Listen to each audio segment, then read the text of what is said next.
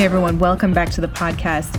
I want to share with you today on a subject that I I've not really shared a lot on before directly on this subject, but um, the Lord kind of put some pieces of the puzzle together for me on the subject of fear.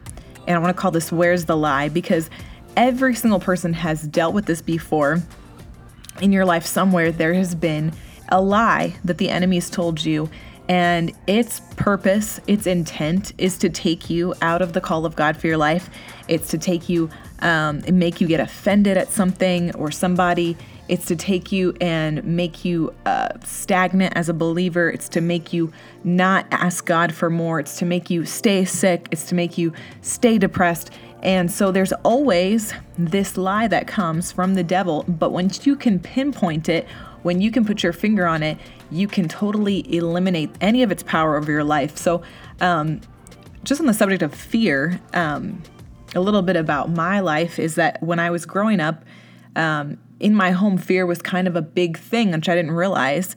But fear was kind of like very normalized. Like you were afraid of the ocean, you were afraid of a lightning strike, you were afraid of um, somebody mugging you in a parking lot. You were always taught to be afraid of something that may or may not happen. Or you know maybe it's a real scenario that could happen but there's always like this fear rather than just you know okay these are normal things in life. There's freak accidents that happen but we believe we have angels. We have psalm 91 we have protection. We have we have you know jesus. You know we're not we're not nervous of all these things that we that we're going to encounter in our regular life. You can't walk around being afraid of everything and so I realized, you know, when I look back at my life, that God really set me free um, over the years from one thing at a time. And even one thing that was a really like weird fear to carry into my adult years was really having a fear of the dark. Um, which I don't know where that came from. It was just stupid, you know. And I, I would, so I was thinking about how did I overcome that specific fear? And really, all of them, it's the same thing. I just had to do the thing that I was afraid of doing while not operating, um, letting that spirit of fear dictate to me what I was supposed to do while I had to do the thing I'm doing. So, to explain that better, when I would walk into a room that's dark, um, I would just leave the light off and grab whatever I needed to grab out of that room and then walk out, you know, as, to the best of my ability. Not be afraid of some imaginary thing that's supposedly in the dark that I can't see.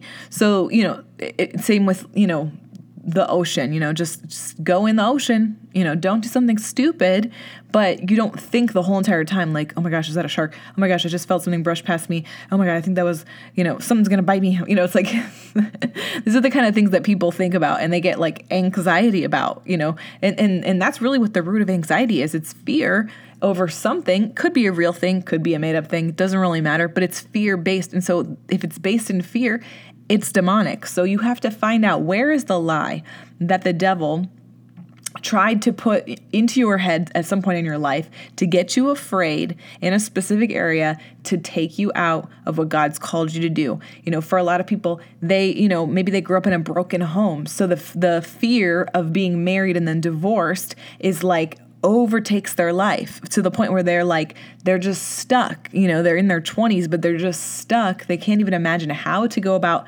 any kind of normal relationship because they didn't see a good example of one and they're afraid of you know being uh, hurt and and anyway so there are real things that happen to people that can make people afraid of you know maybe something happened to you as a child and then it's made you afraid you know you got locked in a closet and now you're just nervous about closets it's not that it couldn't have stemmed out of a real thing but the lie is that you let that fear of whatever that thing is to dictate your next moves. And that's where the devil gains ground in people's life. When he can use fear to dictate to you what steps you're going to take, what moves you're going to make.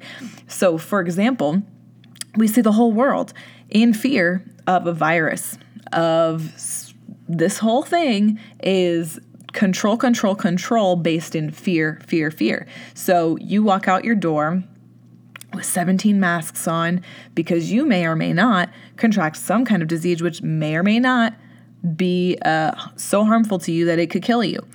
Um, they also put the fear that if you don't wear the masks take the shots and all that, that you could be killing other people, which how in the world does that make sense? I have no idea.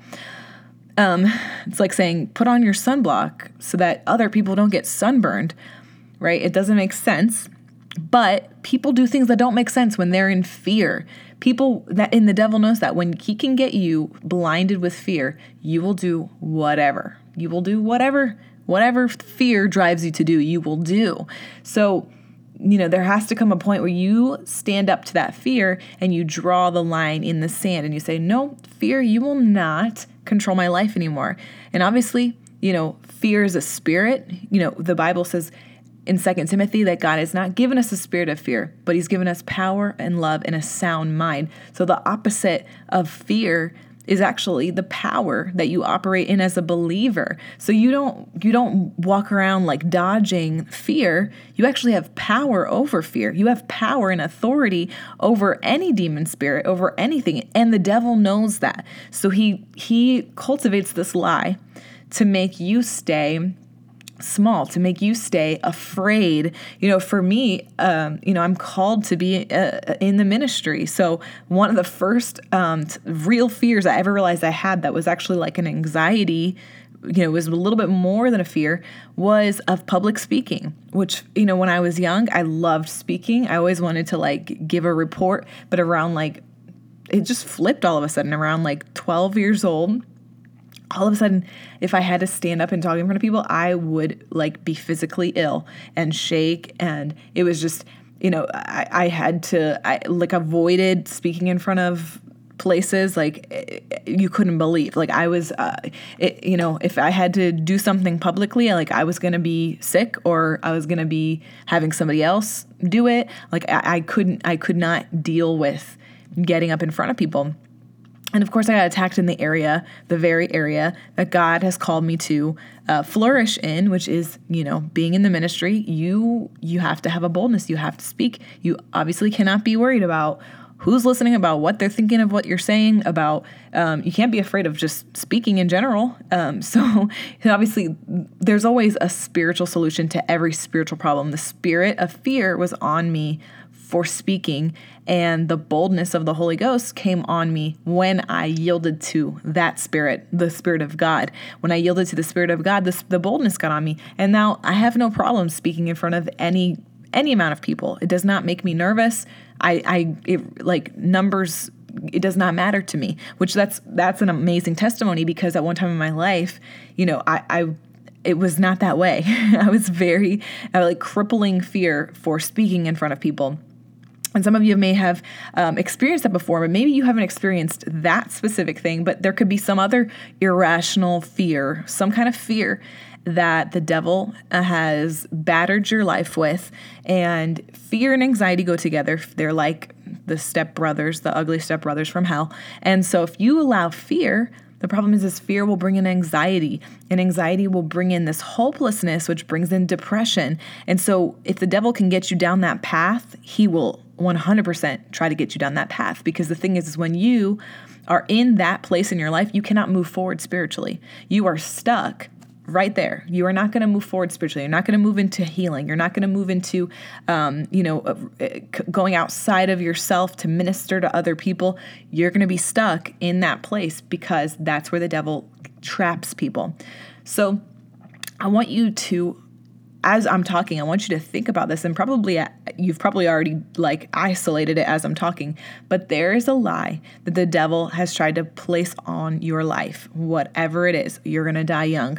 You know, your your your family's gonna have to figure out how to cope without you. You're you're gonna kill yourself. You're gonna get hit by a bus. Whatever. I don't. I'm not gonna make up anymore. I don't know because the devil's stupid, so he comes up with stupid stuff, and um, whatever that lie is, you you can now that you know this, you can actually, you know, differentiate that that's a lie and you take that thing on. Do not let that thing push you around. Do not ever act out of a fear of that thing. If somebody said, somebody asked a question on their Instagram that about uh, having a fear of flying. They said, "What should I do? I have a fear of flying, and it makes me anxious, and I literally have to put my head between my legs, and I can't. Um, you know, I, am always thinking about like, uh, is the cabin going to lose air pressure? Is uh, you know what? Is somebody going to open a door? And you know, all of that you know, valid things. You they are things that could happen, but what is the point? You know what I'm saying? Like, why would you sit there and dwell on those things? So, when you catch yourself dwelling on that fear, you have to correct it right then and there. And if that fear makes you do something, you have to do the opposite of whatever fear is trying to make you do. So for me, it was the light. I just didn't turn the light on. Okay, fear is telling me I have to turn on the light and check what's in this room. Absolutely not. I'm going to walk in here and just face that stupid thing because then fear has to leave you alone. Fear does not get when when you don't let fear drive the drive the car. When you don't let fear it, it, like push you one direction or another, it, it ends up leaving. It has to leave. It realizes it has no authority over you anymore. And so, because fear is a spirit, you take authority over it. You say, in the name of Jesus, fear, get out of my life, get out of my house, get out of whatever, get get away from me. And in the name of Jesus, you can take authority over fear. You know, you've been given that authority as a believer. The devil would also like you to believe the lie this lie that you don't have the authority that you don't have the say that you don't have a say in it because it's just something that's happening to you. You just you just deal with anxiety so you just need to take anxiety medication. Absolutely not. You have a say in it. You have authority over fear. You have been given it. And and the bible talks about how you're seated in heavenly places with christ jesus. So you're far above every everything, everything that the devil can throw at you. But if he can make you believe the lie that you have to be a victim to his, um, you know, the fear that he's trying to put on your life, that you have to be a victim to a, or a product of things that you've been through, things that happened to you when you were growing up that have now caused there's residual effects of. Guess what? All of that can change. One moment in the presence of God can break off 20 years, 30 years, 40 years of anxiety, fear, depression, of all the works that the devil did in your life, God will turn it around in one moment. And the very thing that made you afraid, that made you cry, that made you scared, God will make you laugh about it. And you will not be you will not succumb to those things anymore. You'll look back at it and you'll laugh. The Bible talks about how God sits in the heavens and he laughs. So if you're seated in heavenly places with Christ Jesus and God sits in the heavens and he laughs, then you're sitting up in the heavens with him and you're laughing about how the devil thought he had you at some point or another in your life. And guess what? It did not work. So you can tap into that today. You can tap into that right now. And I believe that many of you that are listening that you are tapping into that. And so one more scripture. Let me pull it up cuz I don't want to mess it up.